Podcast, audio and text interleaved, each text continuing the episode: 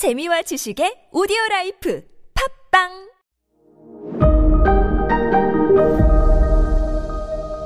네, 여러분 안녕하십니까. 역사 스토리텔러 썬킴 인사드리겠습니다. 자한기르, 알코올 중독, 마약 중독. 그렇지만 지금은 무굴 제국의 황제.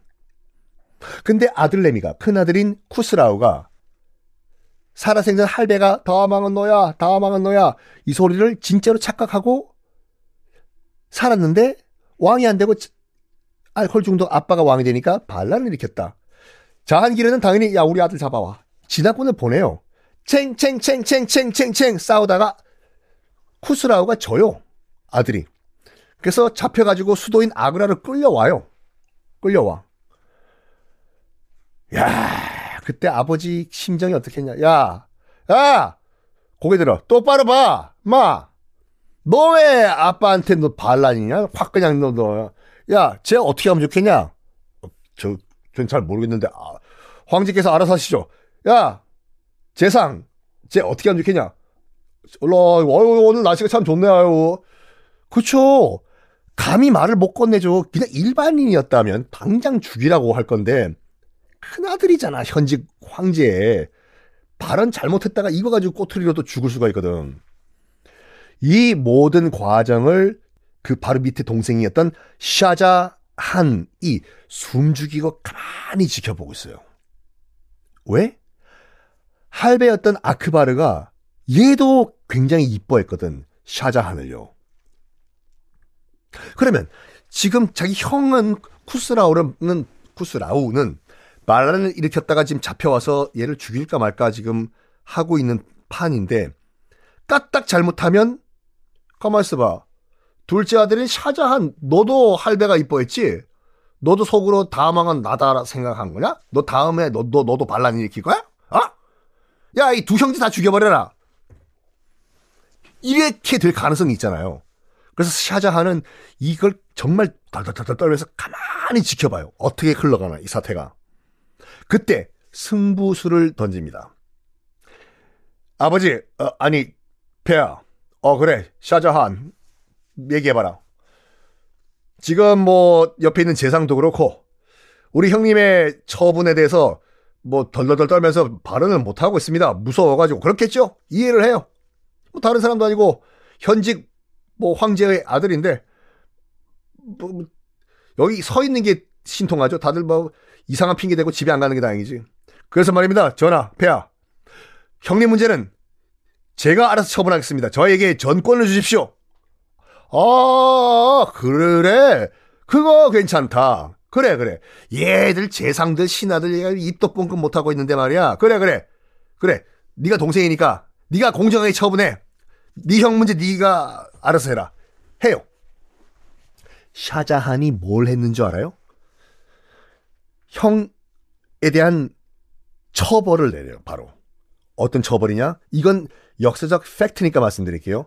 형, 어, 쿠스라오의 눈을 뽑아버려요, 일단. 눈을 뽑아버린 다음에 바로 죽여버려요. 반란은 처형이다! 바로 죽여버려. 그러면 약간 재판이라는 도 있어야 되는데 아무리 반란이라고 하더라도 뭐 추궁을 한다든지 국문을 한다든지 해야 되는데 자기가 처분권을 받자마자 바로 눈 뽑아버리고 죽여버렸다. 왜 그러냐? 샤자한도 권력욕이 있었거든. 자기의 잠재적인 경쟁자잖아요. 쿠스라우 형이. 죽여버려 바로요. 그 와중에 그 와중에 어쨌든 반란은 있겠지만 큰아들이 죽었잖아. 자한기르는 슬퍼해야 되는데 아빠로서 새 장가를 갑니다. 그렇죠. 장가를 가요. 1611년 누르 자한 이라는 여인과 결혼을 합니다. 근데 유부녀예요. 에? 이게 또 무슨 아침 막장 드라마인가? 어, 누르자한이라고 그 페르시아 귀족 부인이에요. 인도 사람 아니, 무굴 제국 사람 아니에요. 옆 나라 페르시아, 그러니까 지금의 이란이죠. 이란의 귀족 부인인데 그 이 누르자한의 남편, 그 페르시아의 귀족이죠. 이 귀족이 무굴 제국에 저항을 할 준비라고 있다는 소문을 듣고 쳐들어가요. 자한기르가. 쳐들어가 가지고 그 페르시아 귀족 남자를 죽여버려요. 그리고 그 부인과 그 딸을 끌고 옵니다. 무굴 제국으로. 반란했잖아요. 남편이. 그러니까 부인과 반란을 했던 남편의 부인과 딸을 끌고 와요. 끌고 와서 보니까 너무 미인인 거지, 이게요. 누르자니. 그 전직 유부녀잖아, 지금요. 남편은 죽었지만. 딸까지 있어요, 지금. 그래도 너무 사랑해서, 너무 예뻐서 결혼을 합니다. 결혼을 해요. 부인 바보였대요. 자한기르가. 자한기르가 너무 페르시아 부인이 예뻐가지고 나이 차가 꽤 나요. 나야 나겠죠. 이, 이 늙은 황제가 자한기르가 이 누르자한이 하자는 걸 다 들어줘. 이뻐가지고. 여봉, 봉, 여봉 봉 봉 봉. 오, 부인, 뭐, 나 다이아 반지 하나만 사줘. 어, 그래. 500캐럿짜리로 사줄게. 500캐럿이 있냐? 저도 이번에, 아, 참. 제가 KBS에서 그 매주 수요일마다 아침 8시쯤인가 저는 안 봐요. 본방을. 제가 그 경제 코너를 하나 주, 하고 있어요. 썬킴의 money 돈, money money라고. 그러니까 그 한 주에 일어났던 여러 가지 경제 이슈를 제가 설명해 드리는 그런 그 경제 코너인데 어 요 지금 이 네이버 녹음을 하고 있는 이 기준으로 지난 주에는 다이아몬드의 경제학이라는 걸 또 제가 방송을 했거든요. 그 한국 다이아몬드 협회가 있어요. 가니까 제가 평생 봤을 또 앞으로 볼 모든 다이아몬드를 한 군데서 다 봤어.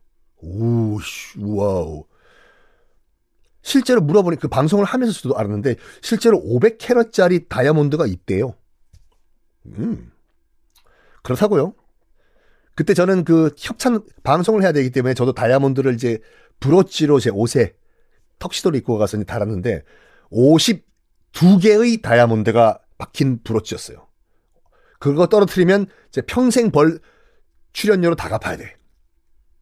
52캐럿이 얼마냐면 제가 그때 왼쪽 가슴에 달았던 그 브로치가 보통 1캐럿이 천만 원 정도 한다고 해요. 평균적으로 52캐럿이니까 5억 2천이죠. 저희 집 전세금을 제가 가슴에 달고 있었습니다. 하여간 그거 사줘. 오 사줄게 사줄게 사줄게 다 들어줘요. 자한기르 늙은 황제가 이 어린 세장가 간 이 부인 말을 다 들어줍니다. 서서히 누구와 갈등을 펼치냐면 권력욕을 가진 샤자한과 갈등을 벌여요. 어떤 식으로 갈등을 펼치는지 다음 시간에 보겠습니다.